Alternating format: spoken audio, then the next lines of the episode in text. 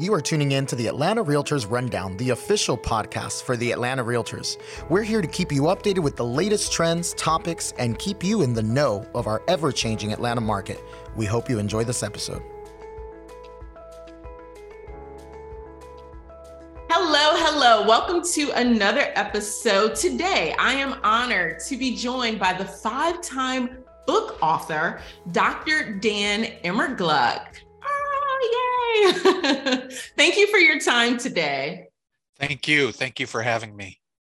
We will be discussing not only the Red Hot City, AKA Atlanta, and his book of the same name, but also how this applies to cities elsewhere.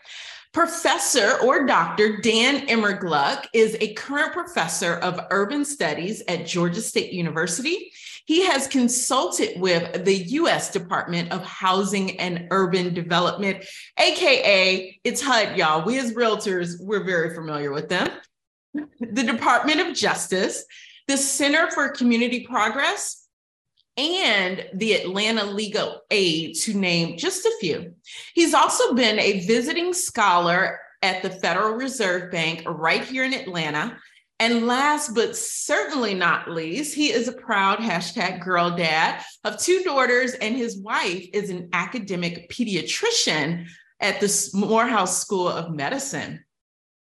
So, with all of that being said, and I'm just really excited to get into your book. Before we do, though, let's break the ice a little and help our audience get to know you with just some fun rapid fire questions, no pressure. Okay. and the audience knows whenever I do this, I never give them in advance so that we can just get your gut responses. So here we go Midtown or the country? Midtown. Okay. I figured you would say that too, but we'll talk more about everything. Okay, ranch style. So one level home or Victorian two door, two story home with a basement. Uh, boy, uh, Victorian two two story. Okay, tiny house or RV. Uh, that's a good one. Uh, I think the RV. Why? Is it because of the mobility? Yeah, yeah. I would think too, right? And I'm I'm getting up in years, so you know, traveling is starting to be on my mind. I love it. No, that's great. And last one, home gym or home office? Uh, I have to say home office. Which it looks like you're in now. That's right. Okay. And I know our audience, um, I doubt we'll use the video. This is pretty much going to be audio only. So they didn't know that, but I'm telling you all just to let you into his world, world a little bit. Well, thank you, Dr. Immergluck, for playing and allowing us to just get to know you on the fun side a little bit. Now let's get into our main topic, your eye-opening book entitled, again, Red Hot City, housing, race, and exclusion in 21st century Atlanta, which is a topic that, again, as realtors, this is near and dear to our heart. So, to begin, for those that have yet to grab a copy of this outstanding read, which really hasn't even been out long, um, may we have a synopsis? Uh, it's it's hard to summarize the book, but I would say it it has some history of housing and race in the city from really the 20 especially throughout the 20th century but most of it focuses on changes in Atlanta and policy decisions in Atlanta both the city and the region since the 1996 Olympics. It focuses on racial change gentrification in the city and the continued kind of exclusion of lower income uh, folks from the more affluent suburbs. It's so important and vital that we have this this record because I'll say as a real estate professional I think sometimes not not all the time but sometimes we may be so focused on our individual business or maybe even if we are a broker of an office or we have a team we we do kind of step back and look at things that affect again me and mine right? So i love that this book kind of helps even us as professionals who do this for a living kind of step back and look at some of the the more long-term implications particularly when it comes to these policy decisions that are being made. So i thank you for writing this book. What motivated you to write the book? Sure. Uh, well i've been doing research, teaching, and some policy work in Atlanta since I moved here in 2005. Um, I was at Georgia Tech for a dozen years and then been at Georgia State for five or six years. And I've done a lot of uh, research on changes in the city, on real estate, on development in the city and in the suburbs. And I've pretty much over that whole period of time, time and time again, I've seen policy decisions made uh, repeatedly uh, that favored really continued racial and economic exclusion in certain places um, when they could have favored more inclusion, more diversity, more affordable housing, that kind of thing. And it's so it's been, I call it a catharsis. It's kind of the release of 17 years of frustration in what's gone on in the region and at the state level as well. Wow, very important. And again, I I'm just very thankful to now have this book as a part of my library because it's been again very eye-opening. Um, you mentioned a few things, including the fact that we have intentionally through policy gone the direction away from diversity, away from affordability. So, can you tell us a little bit more about? Um, again, I feel like this is a huge question to ask, but whatever your thoughts are. So, what do you think specifically? And I know, again, it's in your book what are some of the things that have led to this affordability crisis that we're seeing and what are some recommendations sure so you know the city uh, had uh, kind of starting with the city itself the city had pockets of gentrification like many cities do in the in the 70s and the 80s but really during those periods, the city was what what folks sometimes call a declining city. Uh, you know, property values weren't going up much. Uh, there was a lot of continued white flight. Uh, and around the Olympics, there were a variety of policy decisions made to try to turn the city around, uh, to make it uh, more welcoming, more attractive to middle income and upper income folks. But that also meant uh, less diverse folks, particularly white folks. And, you know, there wasn't much thought given to what if this gets out of control? What if, you know, basically folks start flocking to the city and that drives up property values? Shouldn't we provide for a longer term outlook that maintains uh, a more diverse population, both economically and racially? No, the focus was really on let's turn this around and really focus on more affluent folks. And it really did take off. Uh, there was a there was a city task force on gentrification and two that were wrote a report in 2001, kind of right in the wake of the Olympics.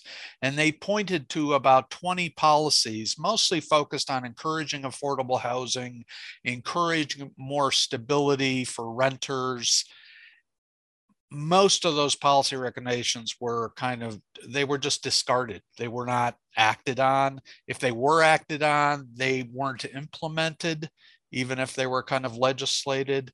And then the planning for the Beltline started. And that was even more, even though the original visions were the Beltline weren't really by Ryan Gravel and others, were really more about connecting neighborhoods, it really became a project, uh, a, a economic development project, a, a real estate development project. And the focus again was on attracting upper income folks, on increasing property values, and there was not much thought, except by a few advocates, to what this might mean for affordable housing, for displacement, for those kinds of issues. And you know, we we now know what the Beltline eh, for you know for all the things that are good about the Beltline, it really has been an engine of gentrification and displacement. We saw lots of jobs come in to the city after the Great Recession, and a lot of the demand for housing resulting from those jobs was focused around the Beltline. And so we saw these spikes in values both before the recession, when the Beltline was just starting, and after the recession. And that has really kind of spread outward now. And a large part of the city is now really unaffordable to, you know, especially lower middle class and lower income folks.